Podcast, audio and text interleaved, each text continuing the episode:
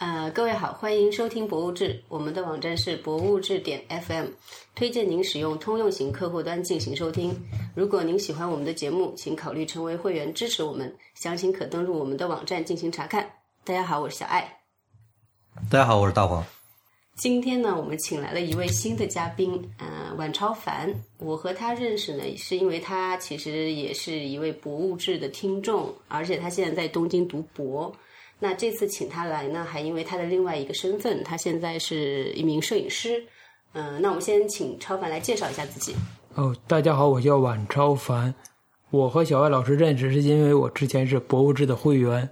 然后之前我有一次在东京办展，所以就说想邀请小艾老师来看我的展览。然后小艾老师来看了我展览之后，我们就认识了。所以说，我也想要推荐大家成为会员，这样才有机会和和主主播多接触。对这个嘉宾，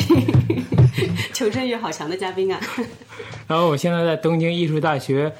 先端艺术表现专业读博士，现在我研究的方向是摄影方向。嗯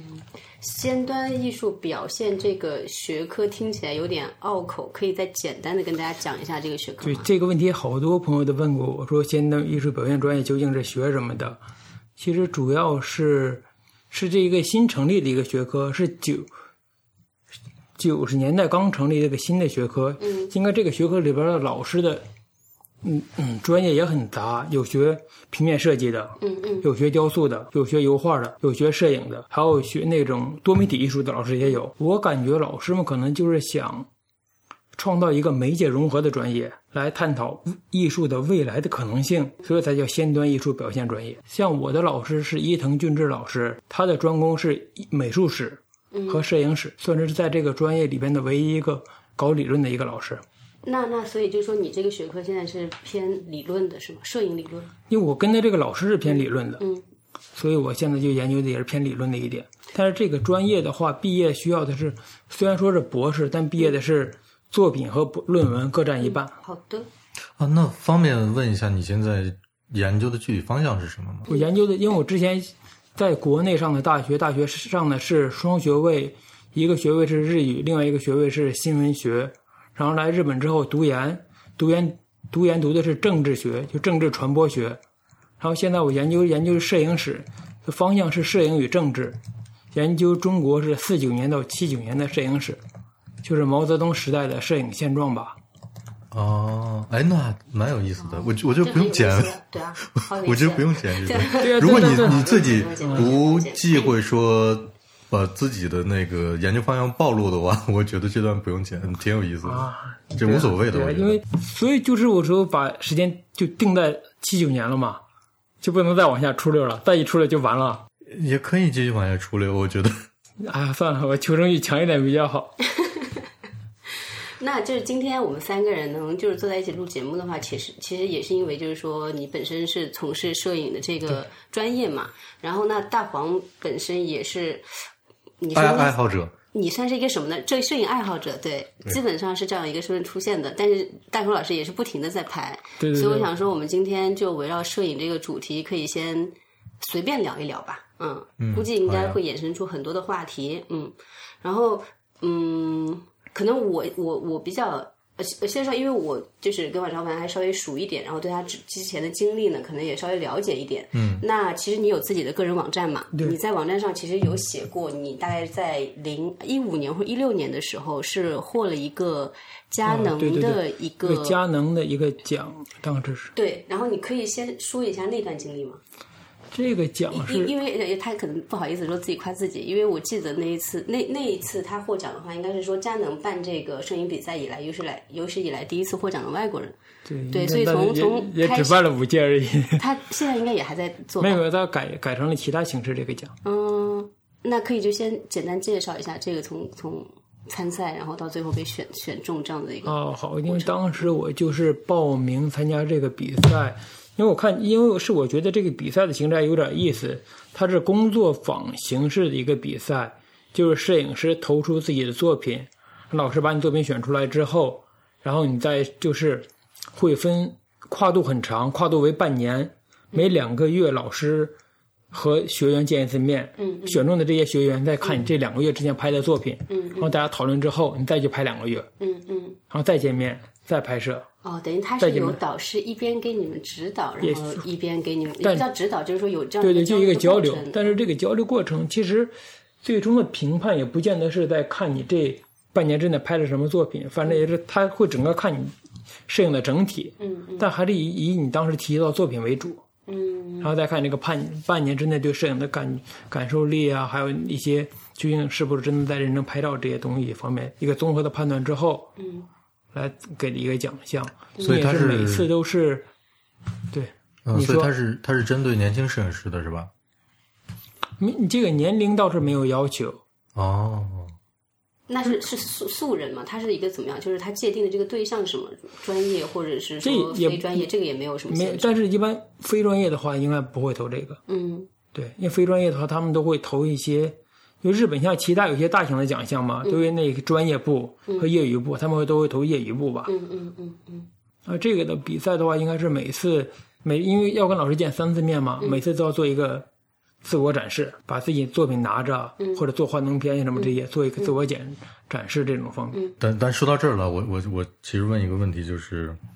呃，因为现在摄影这件事情已经变得有点，就我我个人是有点难区分，门门槛特别低是吗？对对对，然后那作为摄影师，你怎么看专业和非专业的问题呢？就是你怎么定义自己是专业的，然后哪些人会认为自己是非专业的呢？就是你有没有相关的经验之类的？啊，这个其实我也想过这一点，就是说，在这个现在摄影门槛这么低的一个情况下，我如果有界定我要以这个为职业，并且我还明确自己现在并非是拍商业的商业摄影师，但是我还把自己当成专业摄影师，说该如何去界定？首先一点还是花的，我觉得应该是时间吧。首先，你要比普通人和那些你你所认为的他们是业余的那些人花到花了更多的时间和精力在这上面才好。嗯比如说，他们可能就是每周有时间就拍一拍，但你可能就是每天都要去拍，所以就可能就是在你不想拍的时候也要去拍，在这种情况下，可能才算是专业吧。就是你真的是把它当成一个工作在做，因为专业的话，他虽然说也是喜欢他，但仅仅靠着喜欢是不可能坚持下去的，还是要有一种自律在里边吧。我有一种自律，可能就是专业吧。嗯但是你既然又不是拍商业摄影的话，你不想拍的时候，你干嘛去拍呢？你要保持一对你周围的生活世界的一种敏锐度啊！哦好吧，嗯，我就感觉，因为像是这一个基本功的训练吧，所以大家看得出来业余和素人的差别了吗？就是一个基本功的训练，就像画素描，画家画素描一样。嗯嗯素描素描可能不当着作品来发表，但你可能一定要去画它。这可能对某些画家来说，可能不是所有人。哎，那你之后的目标是什么？因为你不是现在在读博嘛？其实之前我们私下里面聊天，你也讲过，你还是会想要说谋求一个更稳定的工作。啊对那但是摄影的话也同时进行。对，但在摄影方面，你的目标现在最好的是毕业之后，如果可以的话，想去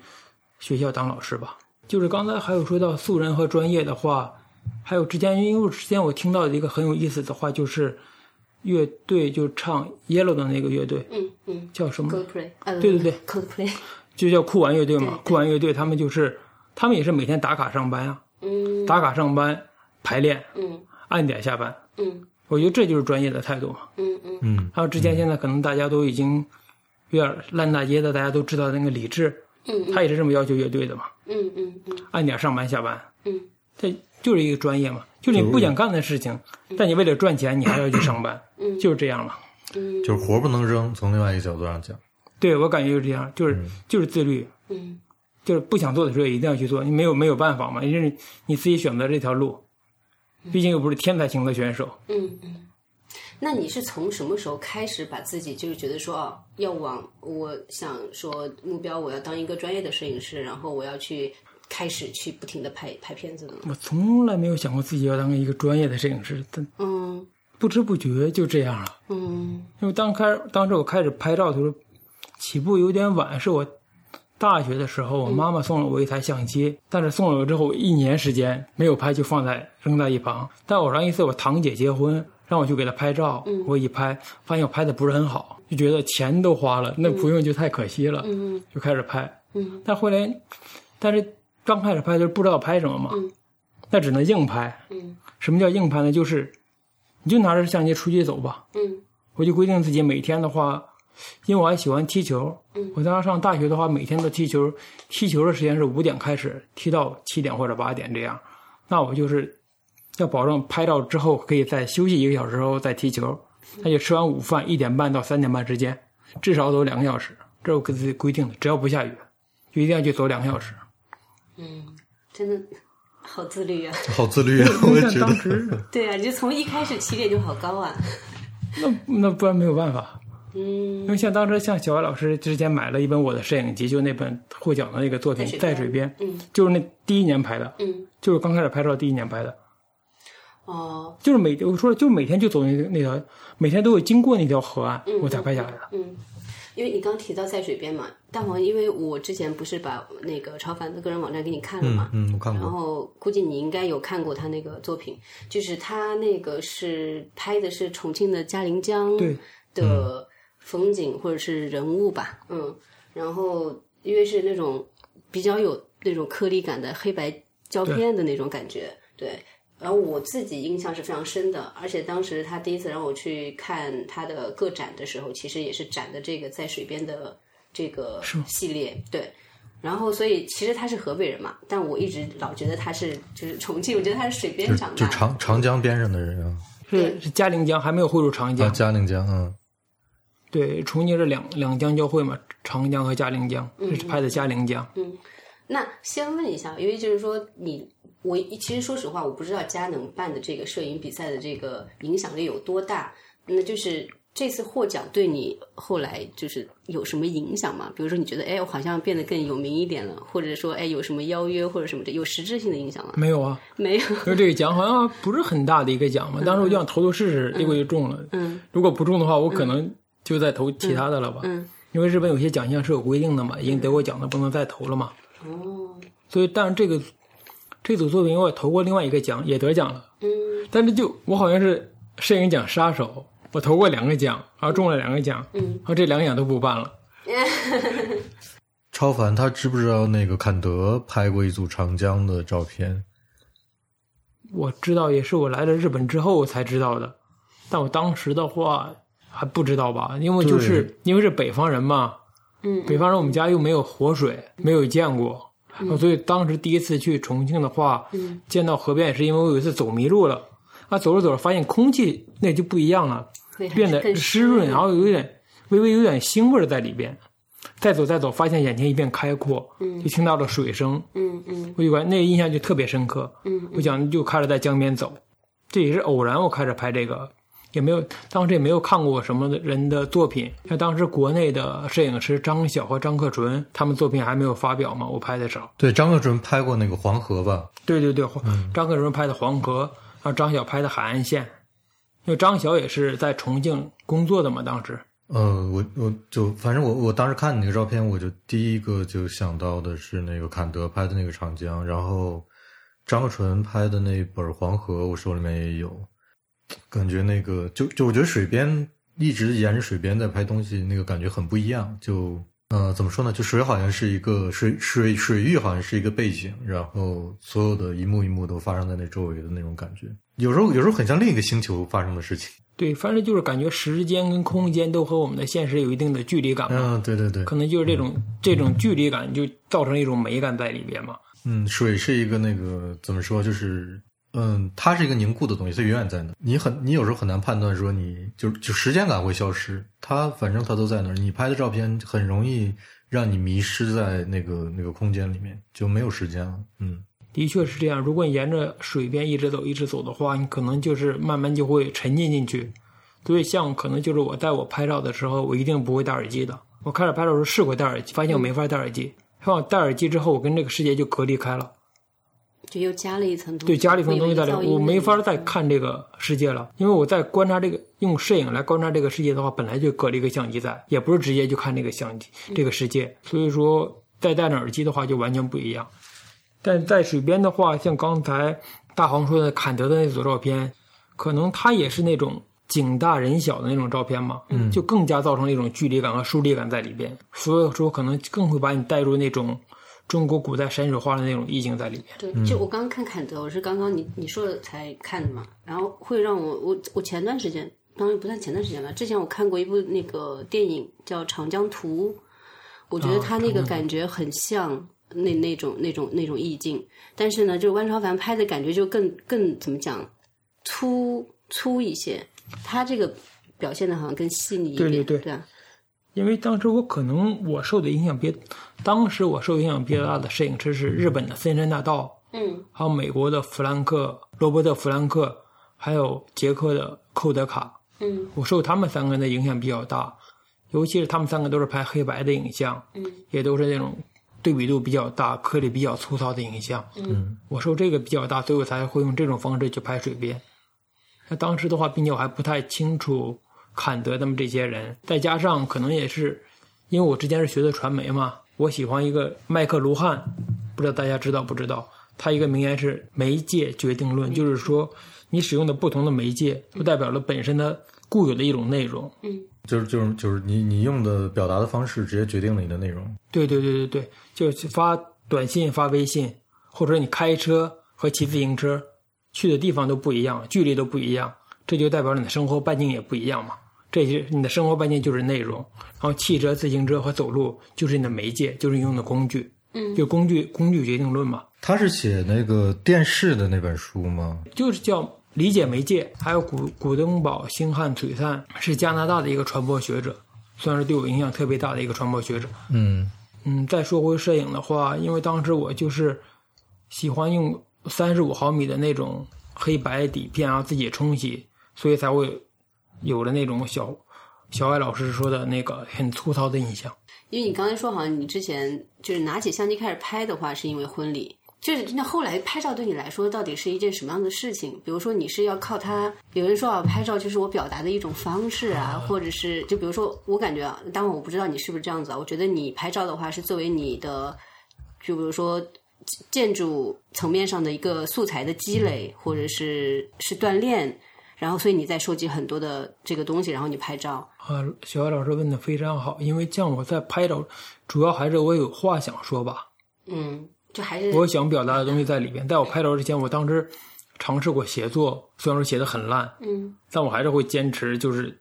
你每周每周都会去写。嗯然后，但是写作的话，基本上对我来说从零开始，嗯，因为自己的经历和其他人没有什么不一样，写来写去都是那些东西，还没有，就是不会高过萌芽。这个例子，对啊，好的，对啊，就是这样，写来写去都都是那样，都是那些故事，自己的青春的那些有关的那些，就是高中生啊、初中生的一些故事而已。嗯但摄影是摄影解把我解脱了出来吧，从文字里边。嗯但我发现，不用从零开始之后，你只要去去看，去偷东西，就像考试作弊一样，嗯嗯嗯，就有一种对我来说有一种解放的快感在里边。反正东西就在那里了，你只要去取过来就好了，你不用去直接把它再创，不用创造一件新的东西出来，只要拿过来就好了。对，所以这个就包含一个比较深的东西，就是摄影这个事情到底是什么？你记得你之前第一次找我来看展的时候，你跟我说过什么吗？因为我在很早的时候，我们在大黄就是我们在节目里面聊到，就是为什么我们很少去看摄影展的时候。我就讲过，我说我感觉摄影好像就是把存在的东西，好像你就是拍一下，然后你展现出来。对我来说，我感觉好像没有很大的意思。那当时我还比较稚嫩啊，嗯，我对摄影的认识很浅薄。对我觉得说这个好像没有什么技术层，嗯，就是至少我我又不懂这个器材呀，或者是你跟我说什么三十三十五毫米什么，嗯对我没有用。那我看的东西和我在生活中看的东西和它呈现给我的东西，说实话，我觉得，嗯。很多时候没有什么差别，对，所以呢，我就不太会去看摄影展。那所以当时超凡邀我的时候，他也讲，他说你在节目里面讲过你不喜欢看摄影展，但是我还冒昧邀请你一下你什么的，我就觉得蛮好玩的。然后结果他刚才自己就在讲到说，哎，其实就是把本来有的东西拿过来，对，这个是我个人的意见，不代表不一定对，可能其他摄影师不是这么想。我我我觉得我觉得他用的那个词特别好，就是偷。偷，我觉得这个词特别好。刚才又应对了他那个话，因为就是说摄影是一个表达嘛，那所以就是说我在去看摄影作品的时候，我其实就是在看你表达什么，你眼里面的所谓的世界或者你感知到的东西是什么。对对，可能就是看到别人是怎么看这个世界的吧，嗯。并且是经过了一定的可能是筛选和锻炼之后，嗯。这种，因为我和小老小艾老师都在日本嘛，就好像寿司，嗯大家都会去吃寿司，但是有些回转寿司呀，各也分各种各样的档次嘛，嗯都是鱼，就跟照片都是照片，都是都是生活嘛，嗯。但是可能都是世界，但是可能其他厨师拿过来就挑选的部位就比较好，嗯。就比较好吃，有些厨师挑选的就不是不是很新鲜，就这种感觉，我感觉就是，对，所以这个摄影本身你选取的东西，对对。你看到的东西，其实它是有高下之分的，可能也是食材智商吧。对吧？那待会儿，因为我刚才代表你代表你说了一下，说你为什么拍照这件事情，那那你你相反你你你到底是为什么拍照呢？那拍照对你来说是一件什么事情呢？我我这么说，因为我我想我那天想到了一个特别好的解释，说你怎么理解照片。因为那天我们在在那个何婉莹，我们三个在自己群那群里面讨论了一下嘛。我说我想到了一个我觉得还挺好的，用来解释拍照这件事情。就是我可以再跟那个超凡说一下我们当时这个小背景，因为当时呢就说要拉你做节目嘛，然后就把你的网站给大家看了。啊当时是有在水边呐、然后大都会啊，还有沿线的系列都有看到。然后后来婉莹其实也说，大黄就说：“哎，我喜欢这张。”然后后来婉莹就讲说：“嗯，说实话，我看不出一个照片的好坏。”然后他说：“虽然我觉得大都会这个这个系列看起来挺好的，但是呢，你把我们现在博物志群里面那些听众任何一个人的 Instagram 拿出来，Instagram 拿出来，然后随便挑几张看上去还不错的照片，好像也是那么一回事。对，然后他就想说，到底如何去看照片的好坏？这个是我们非常来非常质朴和原始的一个提问。对，哦，如果只看单张的话，可能一个普通人一辈子也会也喜欢拍照的，拍照用现在用手机拍，一辈子可能会拍几十万张嗯或者几百万张，嗯，那中间肯定会有按几率来说，那就是一百万分之一。就概那可率问题。能专业的话，可能就是概率问题，百分之一、十分之一，哦并且是普通人是偶然之中拍摄拍下来的。对，那专业人是硬碰碰出来的，就那种，就像我说的，每每天就要拍两个小时，这种自律、这种这种工作习惯来得到的，并且大部分现在现像以前的话，可能是因为是新闻照片为主，新闻照片为主的话，那单张照片就够了。我只要只需要拍一个一个事件的一个最高潮的一个部分，拍一个事件最高潮的一个部分，发给编辑部，编辑部编辑好，印在报印在报纸上，那单张就够了。这是以前的工作的方式，但是也有画报，也是一个故事。那主要还是单张嘛，单张好就好。那现在的话，报纸已经没有没有什么人看，越来越衰弱了嘛，传统媒体。所以说现在的摄影师应该就是主题了，就是看你能不能找到属属于你自己的主题，然后把这个主题很好的阐释出来，用许多张照片。像刚才说到我那个大都市那个系列，我就是来了东京五年之后才发现我终于可以拍东京了，因为这就是东京给我的感觉，那种冷冰冰的感觉，就一切都太太规矩、太规整了，不像是人制造的一个都市，连垃圾都没有。因为我觉得垃圾就是人的欲望的一个外在的一个象征，但东京就太规整了，服装各种各样的规整，就很冷冰冰，我就感觉这可能有点未未来的城市一样。嗯，但是这个当然也只是东京的一部分吧。对对对我觉得也是你选择的、有意去选取的、你理解的，或者你想让别人看到的东京的那个感觉，对不对？嗯，那当然，其实中间也有像 新宿这样子的修罗场啊。对，那大黄，你刚刚解释是什么？因为你、呃，对我我我我这个解释是从什么地方来的呢？就是首先是从电影，可能是从电影来的，就是呃，我我我就先简单的把电影分成普通的故事片电影，对，然后另一部分就是纪录片。我们要就如果用拿这两个做比较的话，我觉得点是什么呢？就是呃，我们如何看待一个故事片电影？好不好呢？就是在我的标准，就是如果他让他在讲一个故事，如果他他不管讲的是什么故事，科幻的也好，或者是什么古代的历史性的那种题材也好，或者是无论什么样的什么样的，就其他比较发散的也好，只要他讲的是一个故事，然后故这个故事当然是他编的，即使是有真实的剧本或者小说，即使是有真实的故事为依托改编的也好，但毕竟他拍的是他呈现的画面是一个打引号的假的东西。但是如果他编的这个故事让我相信它是真的了，让我能够进入它里面，然后觉得这个东西他讲的是真的，那我觉得这就是一个好的。叙事性的电影，那另一那一部分纪录片呢？纪录片如果它记录的东西是我们，比如说，如果它记录，如果一个纪录片是拍我自己在家的生活，那我在看起来肯定是一个，就我我会我会非常清楚每一个每一个镜头都会表现出什么。那我们为什么要看纪录片呢？我觉得那主要就是要看一个，它虽然记录的是一个真实的在这个地球上的一个发生的事情，或者是一一群人也好，一群事儿也好。但是在我看起来，它就像是假的一样。在我看起来，它就像是一个故事一样，就它完全是一个我不知道的一个状况。我我觉得对我来说，往往很好的纪录片是这种效果，所以它就变成了两个极端往彼此走。就是呃，故叙事性的电影是它拍出来了，让你。觉得让我觉得像真的，真的对，那就是好。纪录片呢是让我觉得它像故事，那就好。这故事不是不是真的故事，而是打引号那个假的东西，就是一个我完全想不到会有那样的人有那样的生活，然后他们的环境是那样的，就这种我觉得是好的。那对比对比过来呢，我觉得画家就是故事片的导演，摄影师就是纪录片的导演。就我觉得，无论是那种抽象的绘画也好，具象的绘画也好，当我在你的画面里面感受到了真实的东西，我就会至少觉得你的画是有内容的。当然，好不好另说，因为每个人审美不一样。那摄影师呢？我就觉得，你从你的生活中，你你你通过你的脚到达的地方拍下来的那个画面，你拿给我看，我能够进入到这个画面。你这个画面给我讲了一个故事，这个故事是你的真实的真实看到的，但是是你从你的生活中偷出来的。对于我来说，它就是一个故事。我能够进入里面，我能够有我获得我的感受，我能够有我的想象力，就完全走的是故事那个方向的。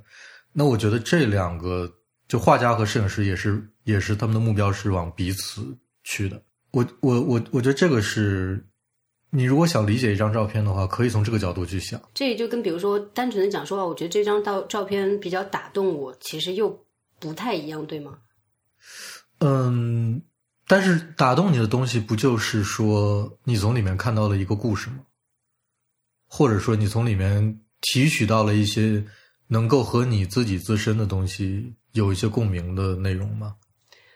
是的，就是因为我，嗯，就是后来我开始关注呃摄影这个怎么讲，开始比较多的去看摄影展，而且开始就是关注摄影这个领域的时候，我发现当我看的多的时候，就是看其实跟拍我觉得也差不多，嗯，看其实也是需要一个积累和嗯不能说叫磨练吧，有一个积累的过程。你看的多了之后，慢慢你就会发现说，哦，我更偏向于这一类，这一类的东西更能打动我，我更喜欢这个东西。看多了之后，也是多多少少可能能看出一些门道的。嗯，但是呢，就是说，因为这个还是太私人了，就是你的这个喜好完全决定了，就是说，你就你的喜好没有办法决定这个摄影师的摄影技术，或者说摄影的这个程度的高尚，你明白吗？所以我有时候就会想说，到底，嗯，更专业的人怎么去评判，或者或者或者，其实对你们来说根本就不需要别人去 judge 或者是评判什么的。你知道，就是有一有一点是这样，就是摄影作品比真实的生活更真实，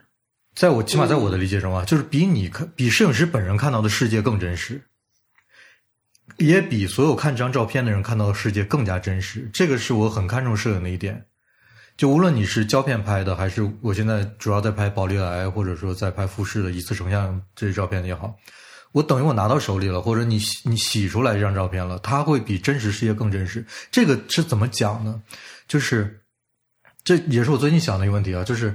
呃，就我们看到的东西是不是真实的？有时候我觉得不完全是。最简单的就是我们看到的这个画面，通过我们的眼球结构反射到眼底是倒向，对吧？但是我们看到的东西肯定都是我们认为是正的，对吗？然后之前有很多人做过实验，就是他他倒立，倒立很长很长时间，那个长时间超过一周两周，或者他完全侧过来，就是九十度平躺。得出的结论是，当你真的这样一直持续这个状态，就等于说你的你的那个，你对大脑的那个重力的控制的方向反了，或者是转了九十度。你本来你看到的那个画面是倒着的，或者是转九十度的，但是当你坚持足够长的时间，大脑会把你看到的这个画面处理成正的。嗯你明白我的意思吧？这是这是为什么？就是有些就是呃吃了迷幻药的或者吃了蘑菇的人，他们会说我真的看到了一些什么东西。比如我看到一个潘神坐在树梢上，在那吹笛子，还冲我笑，他旁边还开出花来。然后我们有时候看到那种说这个电影的画面的风格非常像是吃了某种迷幻药之后的那种画面风格，我们会看到那种非常绚烂的东西。但我们没有尝没有这种经验的人会不理解那是什么东西，就是为什么人会看到那种东西。我觉得这就是处大脑那个处理器被那个程序被被被打打开了，或者说他换了个程序被打乱了，你潜意识里那些影像和你真的看到的那些影像重合到一起了。我是相信这些人真的看到了这些画面，这是这是我想解释的说，我们其实看到的画面是不真实的。而当你用摄影机去拍一个东西，用相机去拍一个东西的时候，拿出来的那个胶片是是比你看到东西要更真实的，这是很珍贵的一个东西。这个真实，这个客观的真实性，要可能等于直接每一张照片就给你一个世界。这个是我看很多照片的时候，我体会照片的一个方式。就是我等于看到了一个真的很真实的摄影师眼睛里面看到的那个东西，要比他要比摄影师本身看到的还真实。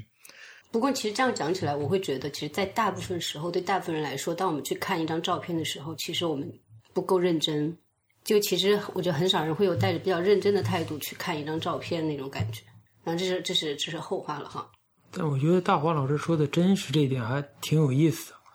我之前还没有这么去想过，因为我觉得拍的照片并不是那些，并不是关键摄影嘛，也不是那些导演式的那种照片，而真的就是那直接摄影，也是如实摄影，就如实的去记录下来，去进行拍摄的这种摄影方式。所以说，但我就会潜意识认识里边，我觉得我拍的就是真实的。所以我没有去更多的想过关于真实性的问题。那可能大黄老师说的这种真实性，也许是因为当你把照片、把某个场景凝固之后，当你再次看到它的时候，中间已经有有经过了一个冷却的过程。假如是用底片拍摄的话，会有一个冲洗、显影还有放相的一个过程。然后数码相机的话，可能你会用及时就可以用用那个相机后面的屏幕立刻看到，但你也会回去用电脑再次看，然后再次选。然后当你再次看、再次选择那些照片的时候，可能会让你更加的集中注意力。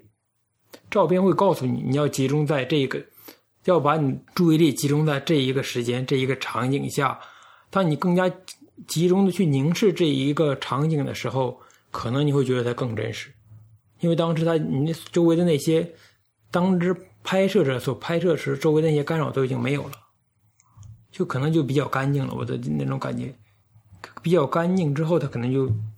是大黄老师所说的那种真实。也许我理解并不对。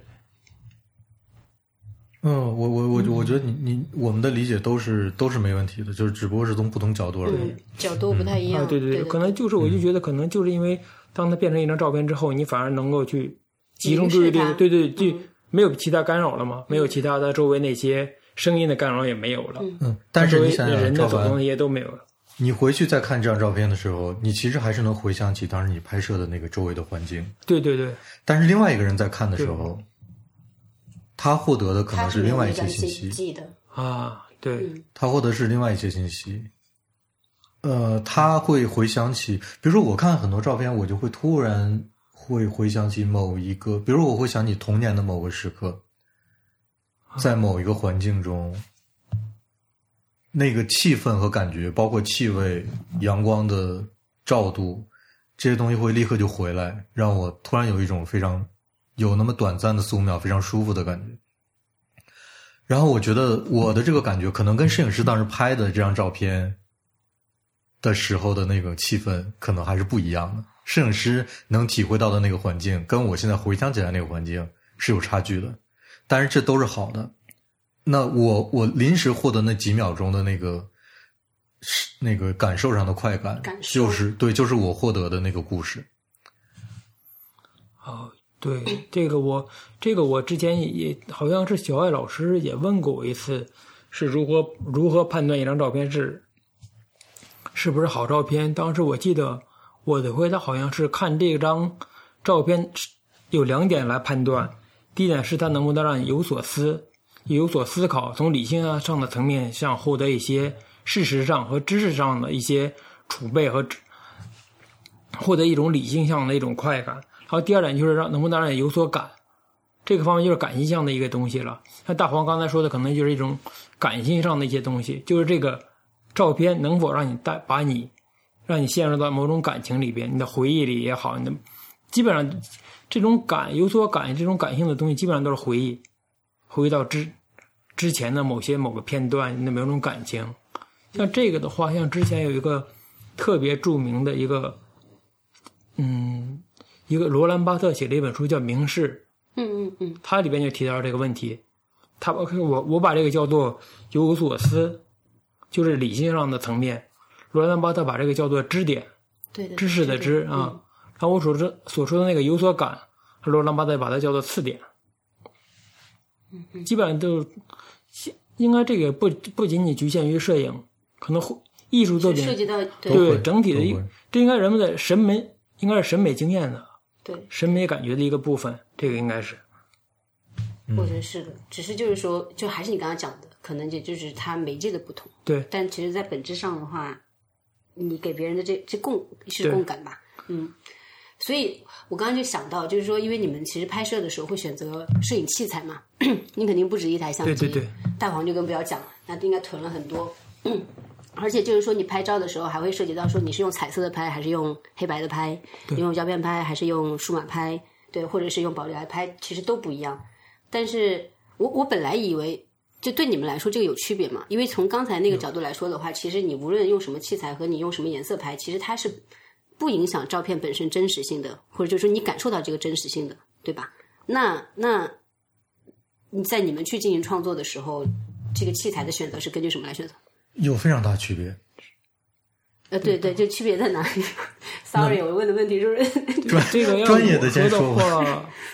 对，那我先说这个。当我现在的话，可能构思一个题目的话，我会再去选择我要用什么相机去拍。嗯因为假如是按照胶片来说的话，它分成三十五毫米，就是比较小的，大家正常用的那种胶片，嗯还有中画幅，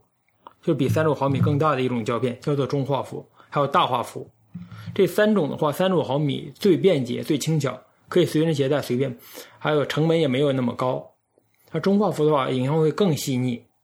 就是说，你比如说想拍一个像大黄，如果要拍建筑的话，一般可能会用中画幅比较多，因为它画带来的影像的那种细腻感和细节是不一样的，信息量。然后大画幅的话就更更加不用说了，但是那又很笨重，必须要用三脚架才可以。但是就是因为影像获得影像的细腻程度，就比如说像我们现在要买数码相机，嗯，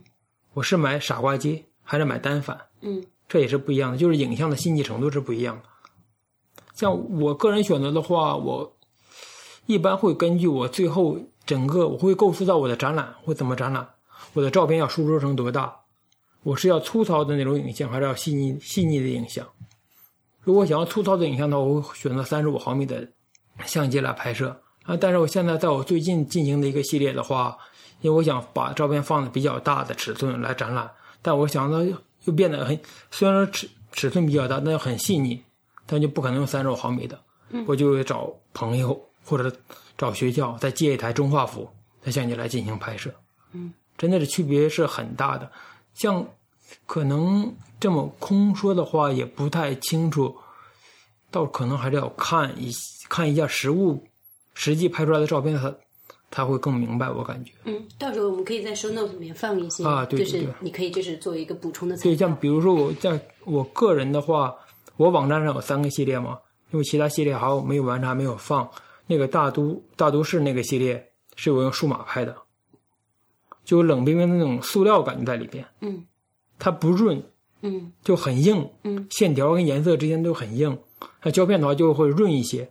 但我是想反映都市的这种冷冰的机械感，在所以我会就不能用胶片拍，必须要用数码拍。哦，我觉得好清晰啊。这个你是那个这个系列，我想我插一句，这个系列你是在那个有些是故意处理的有点过曝的是吗？因为因为是当时正都是加了闪光灯，哦，那我明白了，嗯，就加闪光灯拍的。加了闪光灯之后的话，它就会变白。因为有些前景的东西会很白，对对对，就是加闪，就是闪光灯。嗯因为我是想要增加一种那种机械的感觉嘛，就想特意在阴天去拍。嗯，然后阴天的时候用人人造光源照亮照亮人造的都市，嗯嗯是这个这个嗯想法在进行拍摄。所以用数码的话，不用胶片的话就会比较麻烦。嗯那大黄呢？我我我我可能因为呃超凡可能就涉及到就究竟是用多少毫米的胶片来拍精细程度的问题，但我可能涉及到一个照片类型的选择的问题。就我之所以拍胶片拍的比较少，主要在拍一次成像，最主要的原因是我懒得冲洗。然后，哦，因为因为冲洗是本来是件挺有挺有意思的事儿，就是你可以在自己家里面弄个暗房再洗，或者说你你比如，但是你要到你要到外面去洗的话，你就得找那种合作的比较长时间，他又比较明确的知道你要就因为洗这个过程你其实是你不可控的，就就同样一张底片，你是可以洗成不同不同样子的，所以那后面需要非常嗯。对，像这个的话，彩色的话可能就是工业化的程度就比较高，嗯，标准比较有一个统一的标准在。那黑白的话真的不一样，就这不同的个这个药水、不同的温度、不同的摇晃、摇晃的方式，最后的颗粒感都不一样。像彩色的话，我会给那个工坊冲嘛，嗯那黑白的话绝对要自己冲，完全因为他们完全做不到我要的效果。因为我曾经把有一次我攒了太多卷了嘛，把朋友叫过来帮我叫请朋友过来帮我冲卷儿，我们两个人一起冲的，但他和我冲的还是有一些偏差不一样。对对对，他是按照我教他那种步骤走的嘛，还是不一样。嗯，不一样，不太一样。嗯原来如此。所以这涉及另外一个问题，就是就是摄影的那个核心的内容可能还是底片，后面的这个你拍照拍了胶片之后，后面这过程是很不可控，然后又很复杂的，所以我我懒得去做这件事情，因为我毕竟我也我是个爱好者嘛，我也不是专业的，嗯。所以我没有那么大的精力去投入到这件事情上。那我就开始研究说，那我要不要干脆就拍直接我就一两分钟之后就能拿到结果的这种片子。后来我就还挺喜欢这种方式的，我就在一现现在就一直在拍一次成像，而且我一次成像相机是随身带着的，就是无论在任只要我出门我就带着。可能除了买菜之外，其他的所有的出门的情况下，就上班我也我也会带着它。嗯，就就看到了我想拍的，我就会拍的，所以我，嗯，从这点上呢，我还是挺喜欢这种方式的，马上就能看到对，结果。那这样的话可以，对，可以补充一个知识点，像一次成像，相机刚开始出现是在五一五十年代刚开始出现，但当时还黑白底片，然后七十年代的话有了那个彩色的底片，应该是因为大，如果我没有记错的话，应该是这样子。它最开始的用途最广泛的是商业摄影师用的比较多，像大黄刚才也说的那种胶片的那种不可控性，还有它现场布光那种不可控性，他们会用先用宝丽来拍一张测试照，嗯对，觉得 OK，了，再直接用胶片拍。测光。哦，对，这是当时宝丽来用法最广泛的一种用法。嗯嗯嗯嗯对，还有两个用途，一个是那个要直接在报纸上排版，因为以前那种排版技术是，不是说在电脑里空排版的嘛，是直接要在那个对要要做出一张板子来嘛，所以他们就直接用宝丽来照片剪成拍完之后剪成报纸需要那个画幅，就直接就就复印了。然后另外一个非常重要的用途就是犯罪现场的那个记录，就你去看那个以前的那种那种那种年有年代感的电视剧，他们很多都是直接在犯罪现场来拍宝丽来的，因为他是啊。他给出的那个东西是真实可靠、无法更改的，对。所以他们就直接用来就后期没有暗房这方面对对对，像黑白底片的话，后期可能暗房会做一些技术上的更改什么之类的。嗯嗯，像比如说这个领导人旁边的这个人不能有了，他就没有了，就会有这种更改。嗯然后在宝丽来的话做不到嘛。像之前那个香港那部香港那部电影《踏雪寻梅》，郭富城不是经常会在现场拍那种宝丽来照片吗？所以对我来说很重要的一点就是宝宝丽来是就还是很真实，就很真实的反映我能看到的东西。对，像我现在用宝丽来，我有那个我没有宝丽来，但有那种富士的一次成像相机，嗯，我都是拍纪念照会用那个拍，嗯嗯嗯因为我觉得手机拍下来的话，拍太多了，你不会再翻出来看的。嗯宝丽来的话，起码有个物在嘛，它有个仪式感。物的那个手感，对对对，那个手感那还是不一样的。嗯就像在好多人都问我为什么不就非要拍什么的，非要非要拍胶片呀，不拍数码，我觉得还是对那种物质的一种嗯安心感吧。嗯嗯因为照片本质上是纸，是物质，嗯它再薄也是有重量的。它数码相机不一样，它是一个存在于另一个世界的一种物质。对对对，我们之前也聊过，就是因为数码数码照片的本质是一堆数嘛，一堆数字嘛，一堆零和一嘛。嗯，所以当它通过一个算法给你看的时候，你看到的这张照片，但是它本身自己的存在的方式就是一堆数。哦，天哪，我明白了，我懂了。其实我刚才我刚才问题是说，那数码的东西洗出来，它也是一个物，和就是宝丽来直接成为那个物是不一样的嘛？但是你们这样解释的话，我就知道哦，那它其实本质是不一样的。洗出来 OK 啊，但大部分人都不洗，嗯这是一个我对我在我看来这是一个问题而已。嗯嗯嗯，所以说现在应该现在的话，应该没几个家庭有家庭相册了吧？反而像我们小时候可能还在拍胶卷的时候，都会有家庭相册在嗯。像我可能就是这个家庭相册这个原因，可能也是因为像好多国内国内的人，像小艾老师，可能当时对摄影展不太感兴趣，可能就是因为小时候对照片距离太近了，被胶片拍出来之后，然后自己放进相册里，经常会看，经常会看，再加上没有这种摄影教育也比较欠缺嘛，嗯不知道摄影是一门独独特的艺术门类，所以就觉得照片嘛，大家都会拍，我为什么要去特意花时间去看摄影展呢？嗯可能就是之前离我们距离太近了，我们才不会想去看摄影展，可能也会也也有这个原因，我感觉。哇，今天好有启发哦。对，像欧美的话，因为最早是欧美，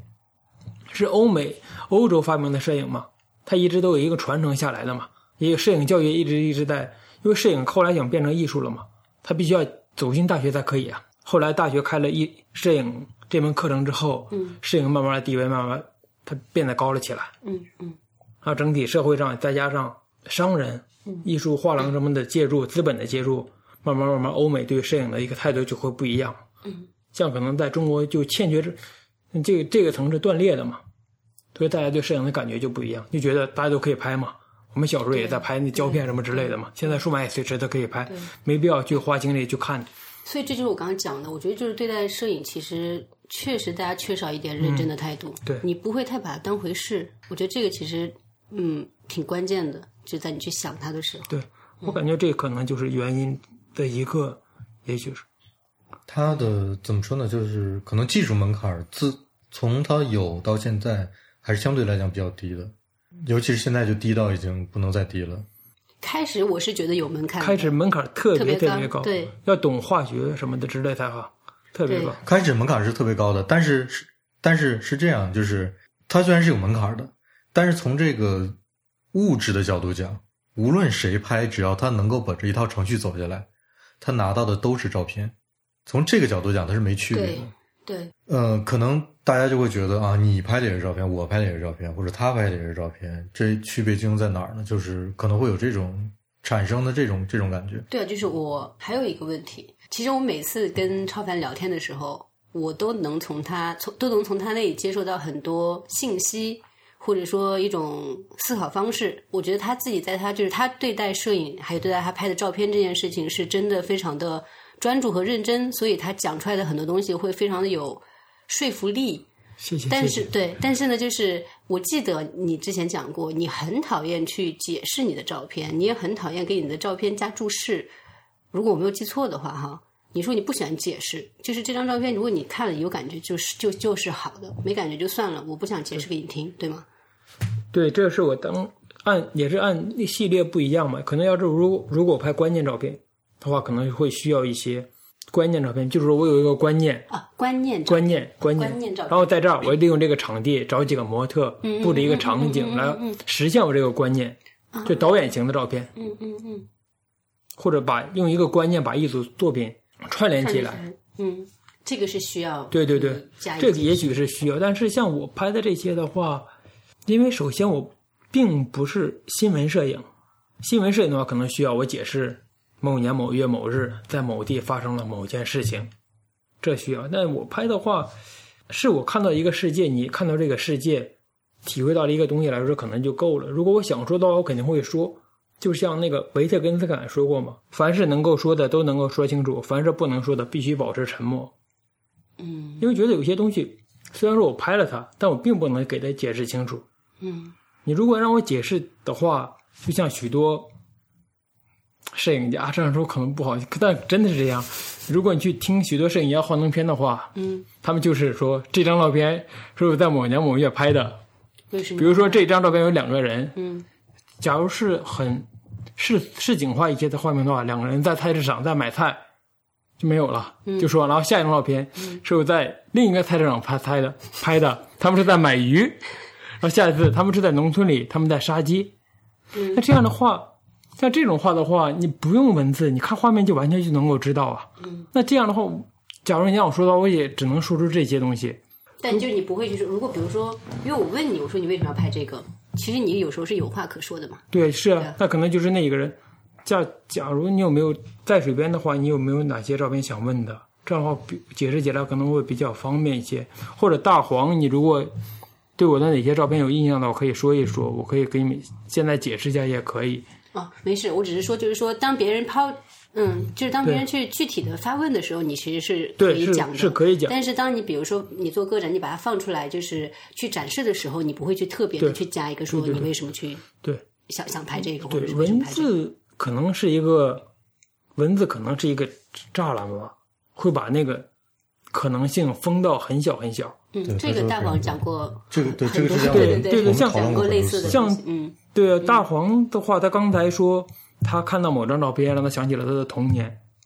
如果我加了一段文字之后，他绝对不会想起他的童年，对的他只会按我这个预设去走。对的，对的但我不想给大家一种预设在里边嗯啊，我觉得艺术有时候就一种，就是把路越走越窄的一种东西。但艺术的艺术的好玩之处就是在给你各种各样的可能性啊，在给你接触一个另一个世界。但这个世界的话是因人而异的，像在我来说是分分为拍散片和拍专题式的作品。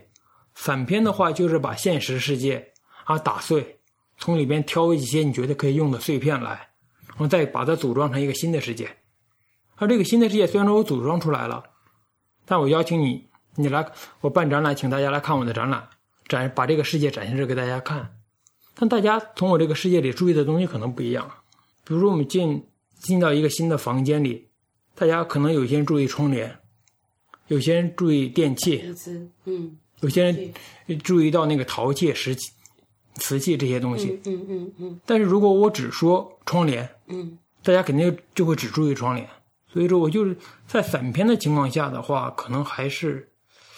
保持沉默比较好。专题式摄影的话，我个人的角度也是说一个总体性的说明。走一个影子，对，总就说我为什么要拍这个专题，我这个专题想表达什么。嗯啊，各张照片的话，我还是目前的来说，我还是拒绝去解释单张照片的。嗯，非常理解，非常理解。嗯好，我来说两件事儿哈。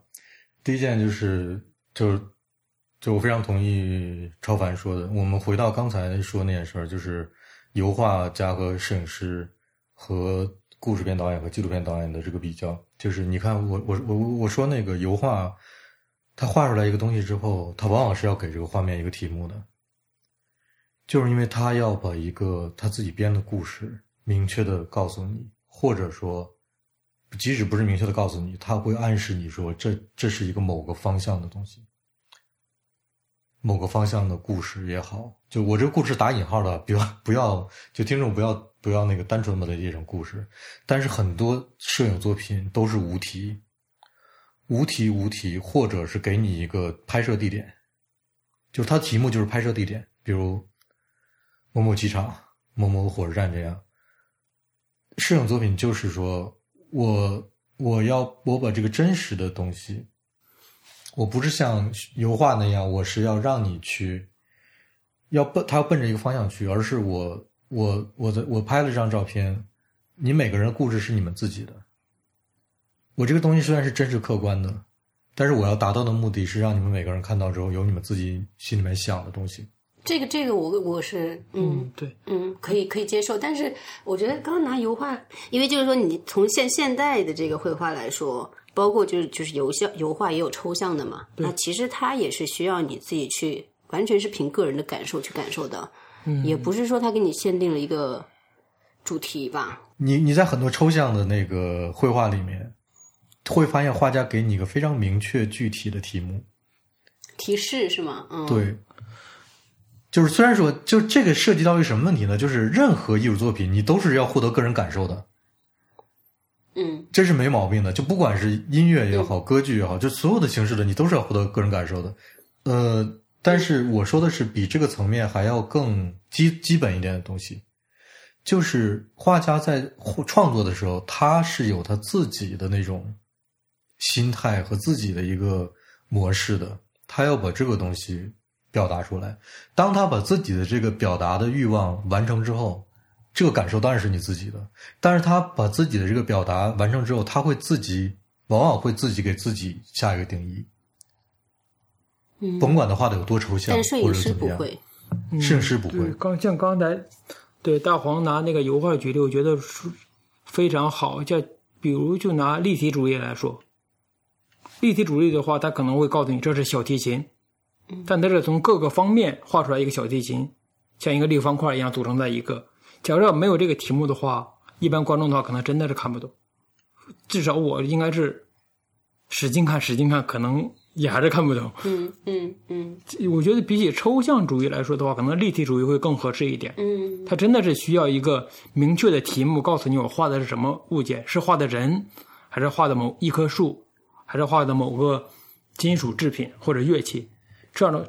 来给大家设设定一个入口，因为这门槛太高了。嗯。门槛太高的话，不告诉你怎么过去的话，你不告诉你一些技巧的话，你是进不去这个门的。嗯。但摄影的话，大家都刚才都说了门槛这么低，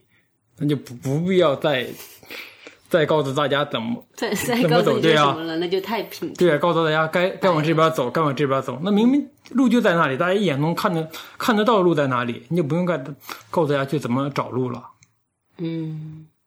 说一下我对刚才大黄老师对纪录片和电影的那我个人的一个。总结，嗯，我要说一下备忘，嗯，因为刚才也还是像我刚才说的一个距离的那个问题吧。大黄老师可能就是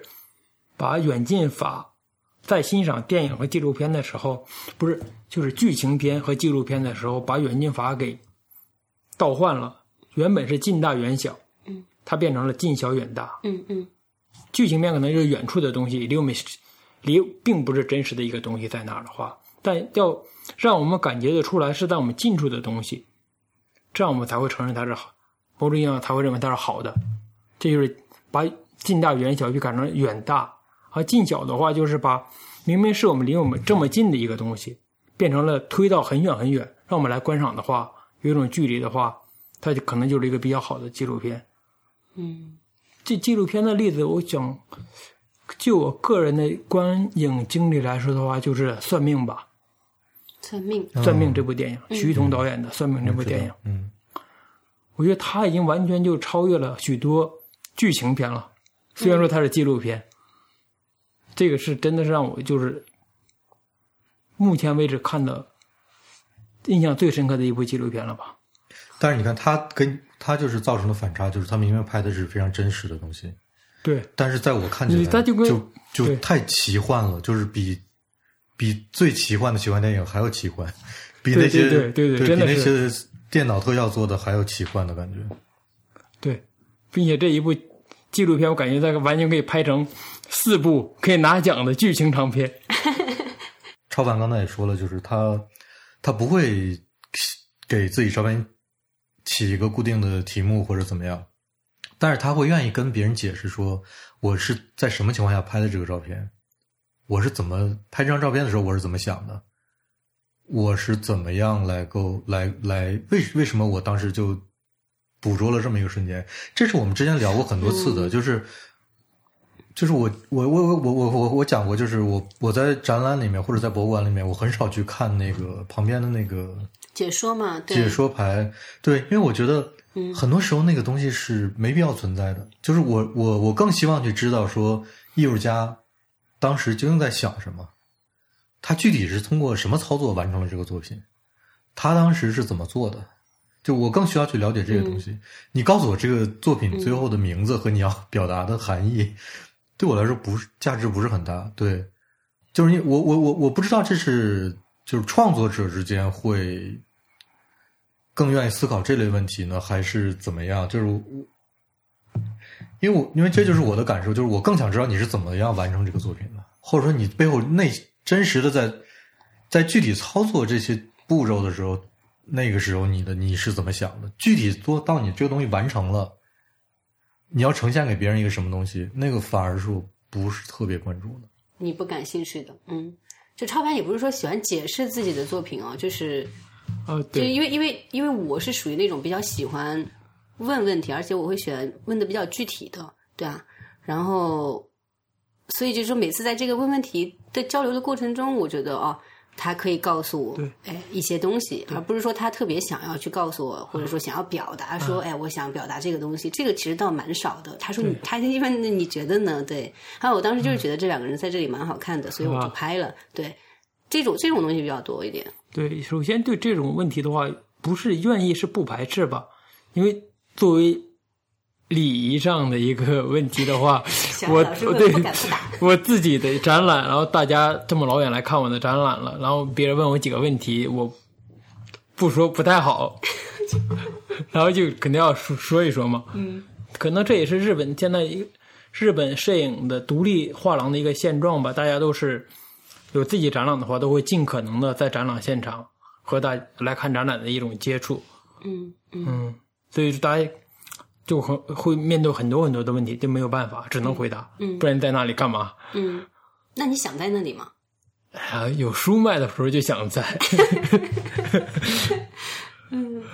嗯，我觉得这种东西很多时候人在那里更多是一个社交属性，或者是一个宣传和广告的属性，而并不是想让人家更加去理解我的作品的属性。对，嗯，像我的话，可能就是会想，可能我想的太多了，我就会想，如果他上来就会。不是说他看了我这幅作品之后有什么感受，而是直接向我问问题的话，我就会觉得可能对方没有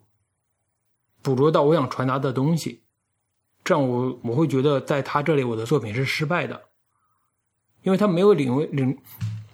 体会到我想传达的东西之后，才想通过我的语言来给自己得到一些慰藉，就像刚才说的那个支点和次次点，或者有所思和有所感。当他感觉不到的东，感觉不到什么的时候，就想靠一些理性的东西来让自己得到满足。是的，因为确实存在一些人，他总是想寻找一个正确答案。对对对，所以他就不断的在问说为什么这是什么？但其实没有这么多。对对对，因为艺术的话就不是做实验什么这些东西的话，所以说，在我大多数时候被问到这些问题的话，我觉得自己的话在某种意义上是失败的。在这个观众的身上，像比较会比较让艺术家或者比较像我这样的艺术家比较，也不是艺术家是 是像我这样的人比较开心的话，这是先他说了一下他的感受之后，再和我进行交流，这样会比较开心吧。嗯，因为有时候他会说的感受和我当时所拍的会完全不一样。嗯嗯，我就让我就很吃惊，我就会觉得。哇，原来还可以这样，这个角度来看。其实这也是对你来说也是一种启发嘛。嗯，或者他说他看的那些东西和你想表达的一样，你也觉得就也很开心。嗯，就是自己生了个孩子，他长成什么样就都觉得不一定 可爱，是吗？最后就是，我还想再问一问那个你办展的事情，因为其实说实话，我一开始觉得哈，虽然我们老说摄影的门槛低啊低啊低，但是就是说你真正的可以说在一个地方，特别你在东京，你可以开始办个人展的时候，我觉得这个就门槛就不低了。对，所以就是说你自己开始办个展，这个是。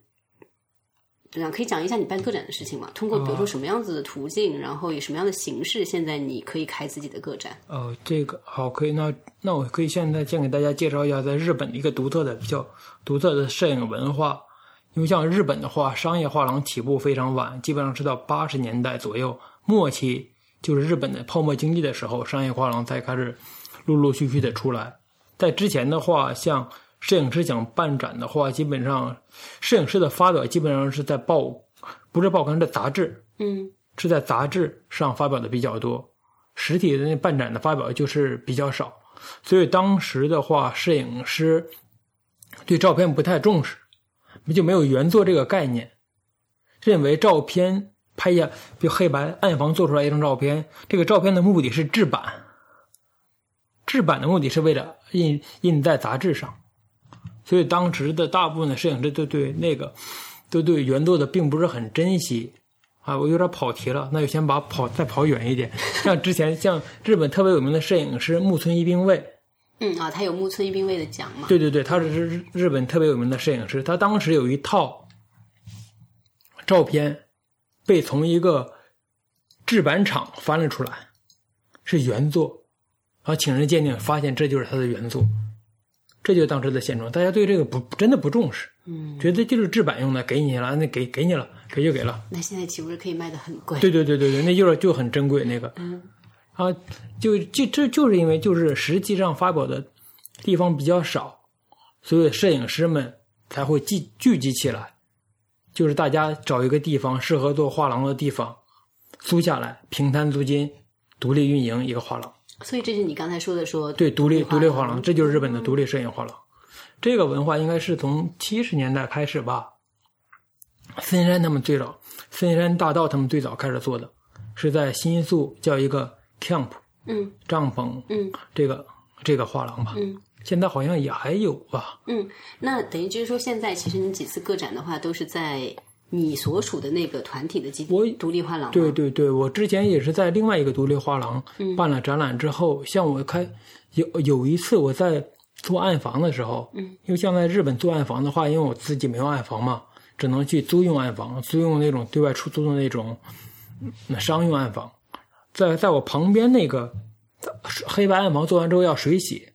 然后水洗的话就没有没有事情干，就只能看着它自来水冲冲你的照片。然后旁边的一个朋友也在水洗，他们就互相看看那水洗的照片。他说看了照片，觉得照片有一些，可能他觉得还有点喜欢吧，他就自我介绍说他是谁谁谁，是日本一个独立画廊的成员。他说如果有兴趣的话，可也欢迎你来加入我们的成员。嗯，他邀请我加入他们的成，加入他们画廊之后，我才成立了，成为了这个图腾柱摄影一郎的一个成员。哎，那所以就是说，其实你现在你们现在常用的那个画廊的费用，你自己也是要出一部，分大，家是每个月开一次会，嗯嗯。然后汇报一下大家这个月的进进状啊，然后再聊一聊啊，再说一下画廊的运营情况，嗯大家再把租金平摊。嗯，那哦，嗯，那我觉得日本这个日本摄影文化还是独树一帜的，这个机制还是蛮好的。对，所以说就就是日本就是就有点中二吧，就是喜欢一件事情不赚钱，然后自己就愿意自己去投钱把它做好。日本的摄影文化都是这么做出来的。不是不是，我我就我就我就我觉得就应该是这样。像日本的这些最早的摄影集，也是日本摄影师自己自己印啊，森山大道也是自己出钱自己印，嗯，都是这样，都是他们自己把自己撑了起来。日本的摄影文化，问题是森山大道，森山大道现在还自己在自己的工作室里印一些小册子，发行量特别少，然后就卖特别贵。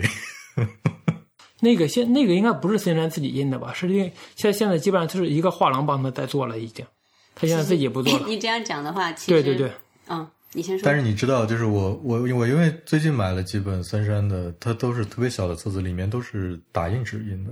那个就是那个画廊，我知道是 Akio Nagasawa，对不对？但是那感觉就像是还是自己工作室印出来的东西一样，因为我收到之后打开一翻，第一页一个签名，然后第二页就直接是打印纸。对，那个我不我就不太好说什么了，咱们可以私下再说吧。嗯，那你说到打印这个事情的话，你之前不是说想要说一下独立出版这个事情吗？哦，独立出版的话，因为我现在在日本也在是和，因为有这个自由嘛，我就想用用一用嘛。这可以剪不剪啊？剪剪了比较好吧？有这个对象用一用嘛，就和几个志同道合的。日本年轻人一起成立一家小出版社，现在在做摄影类的出版，可能之后也会涉及到插画和画册的出版。嗯，这个我觉得这个和德德国的情况是有点类似的，就是德国有些有一些摄影师的摄影集，你买回来之后，你想找这出版社，你发现这个出版社只有这只出版了这一个出版物，然后你再找就发现，呃，这个出版社是这个摄影师自己办的出版社。啊，对，嗯应该在国外的话，如果去艺术书展的话，经常有些摊位是艺术家个人的摊位，啊，他们个人的摊位上摆的书就是艺术家个人出版的书。嗯嗯嗯，这个在在嗯，在欧美和日本还蛮蛮流行的。有些人就是知道有艺术书展，然后会会特意制作一批书在书展上进行贩卖。就你们刚才讲的自己做书这个事情啊，因为超凡最近也是做了一个还蛮蛮有意思的展。对你，你那个就是类似于有点像 SNS 上的那种，那个完全就是以 Instagram 为灵感做的，那那是都是手机摄影，全部都是手机拍的。嗯嗯。然后呢，那但是他他用手机拍了很多，就是他平常日常生活中的一些，呃，这叫什么细节，或者是就是身边的物，物，嗯。然后呢，那他自己其实做了是做了一本书的，对。然后他那本书特别有意思的是，他完全是以 Instagram 的那个界面的格式印出来的。嗯你明白我的意思吗？啊，到时候可以发一些照片给大黄，嗯，对我明白。也可以当资料，也可以发一发的。就那个形式，反正当时看到是觉得说还蛮有意思的。说实话，那个照片我有的就是很多，我也不是很懂，对，就这个具体在诉求什么。但是因为我很喜欢那个形式，所以我还是也是蛮愿愿意说啊，我是去买一本，对，对，谢做一谢小个手爱。就像这个，我就是就这个的话，有一个当时有一个日本的摄影师就买了一本我这个书嘛，他就会这看了之后说了感想之后，就是才向我问了一些问题嘛。他说我就觉得你这个，因为我用了那个黑黑色半透明的亚克力，设计师选了那个黑色半透明的亚克力做盒子嘛。嗯那个摄影师看了之后说你这个选这个颜色是不是为了防手机屏幕嗯那个颜色，我说我说就是这样子的，我说没想到您竟然看出来了。嗯，小艾老师啊一声，是不是才才意识到？对对对，就这样，因为手机。屏幕那个颜色不是，所以选择不是那个纯黑的，对对对，就黑就黑色的嘛。嗯你说到 Instagram，我倒是想问一个问题，就是嗯我以前也和别的朋友讨论过，就是比如像 Instagram 这种软件，让照片的处理，就是它会让出一张效果很好的照片这件事变得特别特别的容易。我不知道超凡有没有这种感觉？就还有就是你你怎么看待你怎么看待这个问题？你是说加滤镜这种吗？就是它它它本来是我们有一些很专业的处理方式啊，比如说如果你用胶片拍的话，在暗房里可能有一些处理方式，比如说那个对比度的变化呀之类的，或者某些更更细温色温的一些处理啊什么的。但是像这种 app 就把这种事情变得你动动手指就能够改变了，然后我呃就是它没有好和不好，啊就是对于对于那个所有地球人来讲，这当然是好的事情。但是我就是想听听专业摄影师对这种事情怎么看，就是门槛变得越来越低，而且就像马莹说的，就在 ins 上有很多很多还不错的照片，感觉也都拍的挺好的。嗯嗯，就是就是，换句话就是说，你会因为就比如说哈，你加一个滤镜，对它更更好看，我明白能表达你的想法，你会愿意采取更复杂的方，式去这这种很多情况下，你去看，对，你就看原片的话，他拍那第一张的原原来的照片，有的时候惨不忍睹的。对啊，我觉得这个我个人还是蛮挺赞同的，我觉得挺好的，因为随着技术的进步，肯定是让人的生活变得越来越便利，但那便利的同时，肯定会淘汰一些东西嘛，就像机械化的生产就淘汰了纺车，然后淘淘汰了手许多手工艺人都因此失去了工作。那照胶片的话，可能也是算是一种手工意味很强的一个拍摄方式嘛。但随着 ins 像很多还有许多那个软件的兴起吧，它就是使那个数码照片也可以很逼真，能够很逼真的模仿出胶片的色调。我觉得这个真的很好。嗯但是，并且它大家就是只只仅局限在屏幕上传播和观看嘛。嗯大家还有我刚才说的，没有考虑过输出的问题，所以说这个的话，我觉得还 OK 了。因为像如果输出之后的话，就完全没有这么简单了。嗯并且大家在拍的话，也只是发在 ins 上分享而已，分享和观看，大家也没有考虑过输出这个观这个这一个环节。那证明大家就本来就是想的让自己开心就好了。嗯，不，我刚才想的说问的是说，你作为一个专业人来说的话，对，呃，你比如说加一个滤镜或者什么的，呃，可以满足你想要的这个内容和感觉，你自己是完全不排斥说，哦，那我就用一个更简单的方法去把它做了，做了，是吗？嗯，那我我不会做，对嘛，我所以所以，哦，对，我不会做。但大这就是他的问题嘛。就是就是，所以我就说我我我想听他说的，但是，呃，但对，但是我不会做。对，所以说我像我这个新的系列，就是大家可以啊，对，大家可以关注我的 ins，我的 ins 是晚超凡啊没关系我都会哦对，写谢谢谢谢，因为我这个系列就是专门为了 ins 而拍的嘛。嗯。就是为了手机摄影而拍的一个系列，我就是小艾老师刚才说的这个系列。嗯。我这个系列的概念就是用身边之物拍摄身边之物，因为手机是大家一无时无刻不都在用的一个一特别离不开身的一个东西，并且它也有相机功能，在某种意义上也是可以算这个相机，所以说我就会用它来拍摄一些身边的东西，并且因为手机的话可以拍的是拍摄距离很近，完全不用使用微距镜头就可以拍得很近，这样的话对我来说是一种新的可能性和新的尝试，所以我就会都会发发表在 ins 上。并且 ins 上还有一类照片是有 HiFi 还有 LowFi，嗯这个就是很很画质很渣的一一类照片。嗯，我觉得这也算是手机摄影的某种可能性吧。所以你现在不是在拍？对呀、我这两个对对对两个都拍，我觉得对我这还真的蛮好玩的。就刚才说的，就是新的工具的出现或者新的媒介的出现，肯定会带来新的内容。嗯我觉得还都还挺期待的。嗯，而且刚才说滤镜，虽然虽然我不用，但之前我和日本一个特别有名的摄影师吃饭，嗯我们两个就是吃饭喝酒到半途中，他突然都不说话了。嗯我看他在干嘛，他那 ins 调滤镜，那然后他调的是，因为可能就是摄影师，就是可能年龄稍微有一点点大了，有点老花眼，就是把手机放到一臂远，大家调滤镜。这挺逗的。对就是大家就是都还，我感觉大家都还挺，反而专业的人对他接受度很宽容度很高，真的宽容度很高。嗯，但是我我觉得就像是一开始我们说的那个，你表达的方式会决定你表达内容一样，就呃，Instagram 上的照片的风格是比较窄的，就是它，比如说它它能够调的那些选项，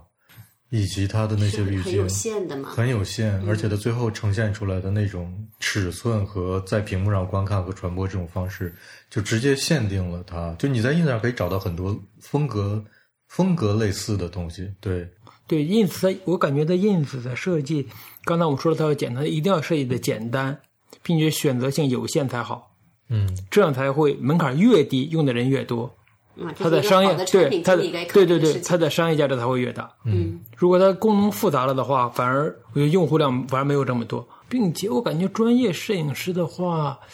在 ins 上，啊，我先先不说，很少会发自己的作品吧。嗯，就本身我觉得就可能 ins 它的这个面对的客户并不是给说所谓的专业的摄影师去用的东西嘛。对对对，但许多专业摄影师都有 ins 的专门账号嘛，嗯，他们也是发的自己以前的照片嘛，但这个是为了传也不是播的效果。对，也不是发的是用 ins 拍的，嗯嗯。但是我比较不喜欢的一种用 ins 的方法，就是用相机拍照，然后在电脑上调好，再传回手机，再发 ins，啊，嗯，我明白，懂我意思吗？嗯，明白，明白。我觉得这个有点，我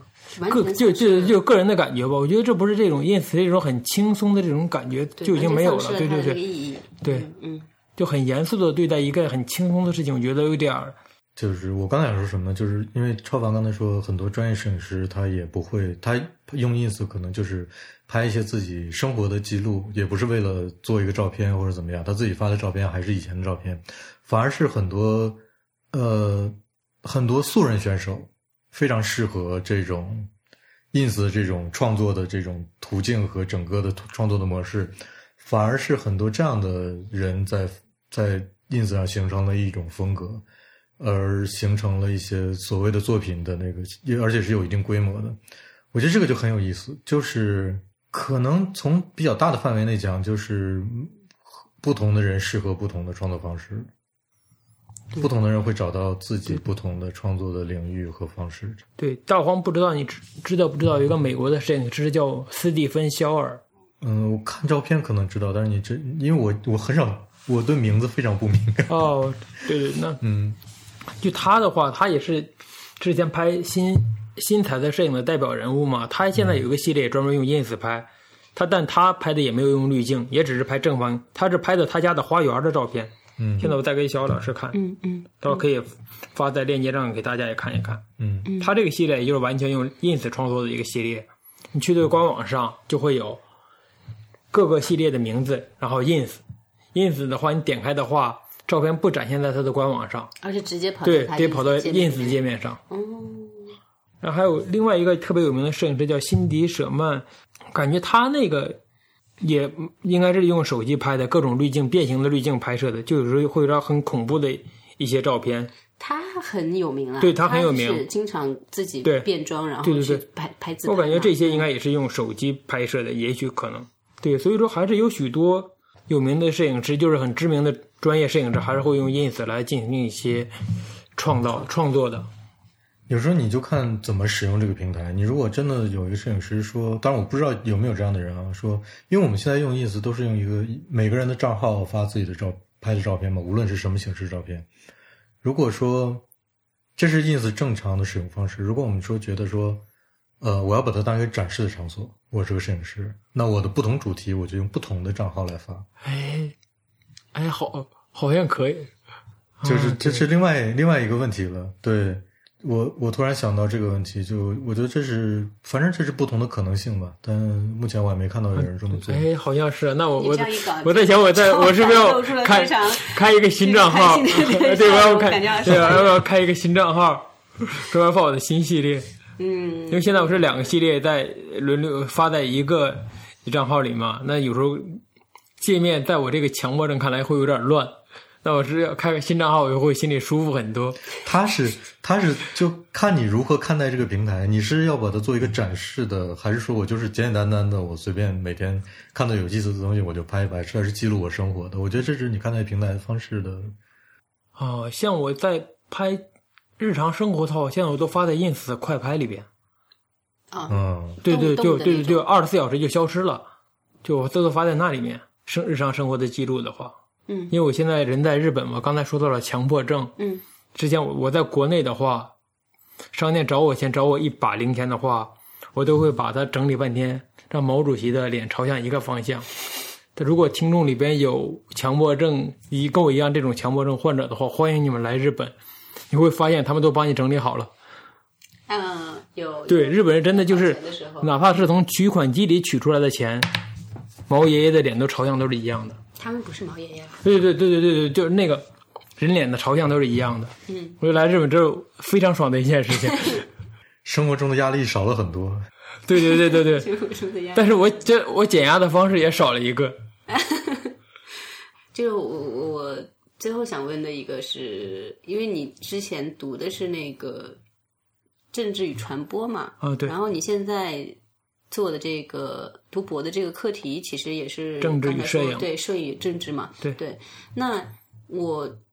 现在看起来就是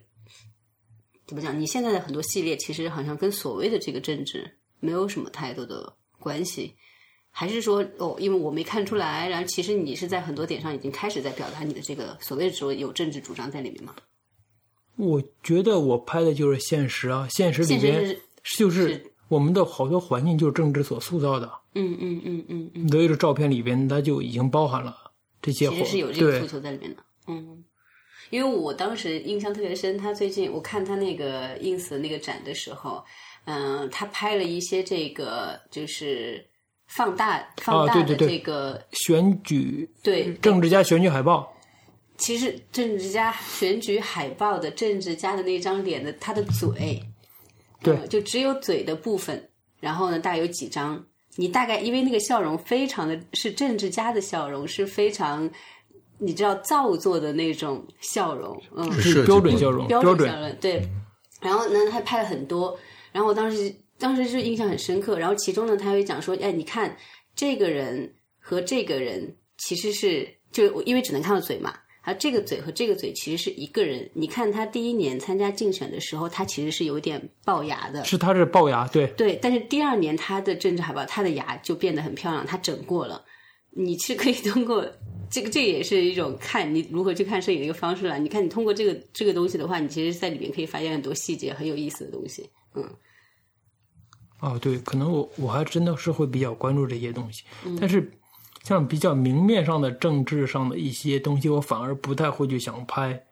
比如说学生运动，是因为你的求生欲吗？不还是你对这个主题其实并不感兴趣？嗯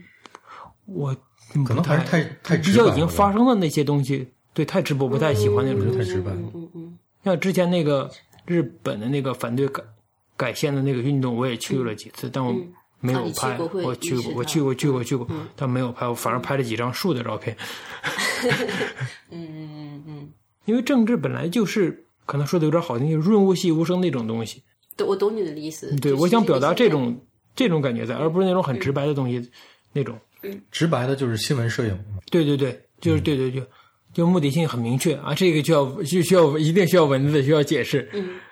那好，那今天就非常欢迎，就是感谢超凡来做客。我觉得这个嗯嘛，以后有机会的话，我们还可以对，因为我我觉得你其实不仅是对所谓的这个你现在做的摄影这件事情，从这个事情上发散到很多方面，其实我觉得你都有自己的一些想法和思考。所以我觉得如果以后有时间的话，可以再来做客。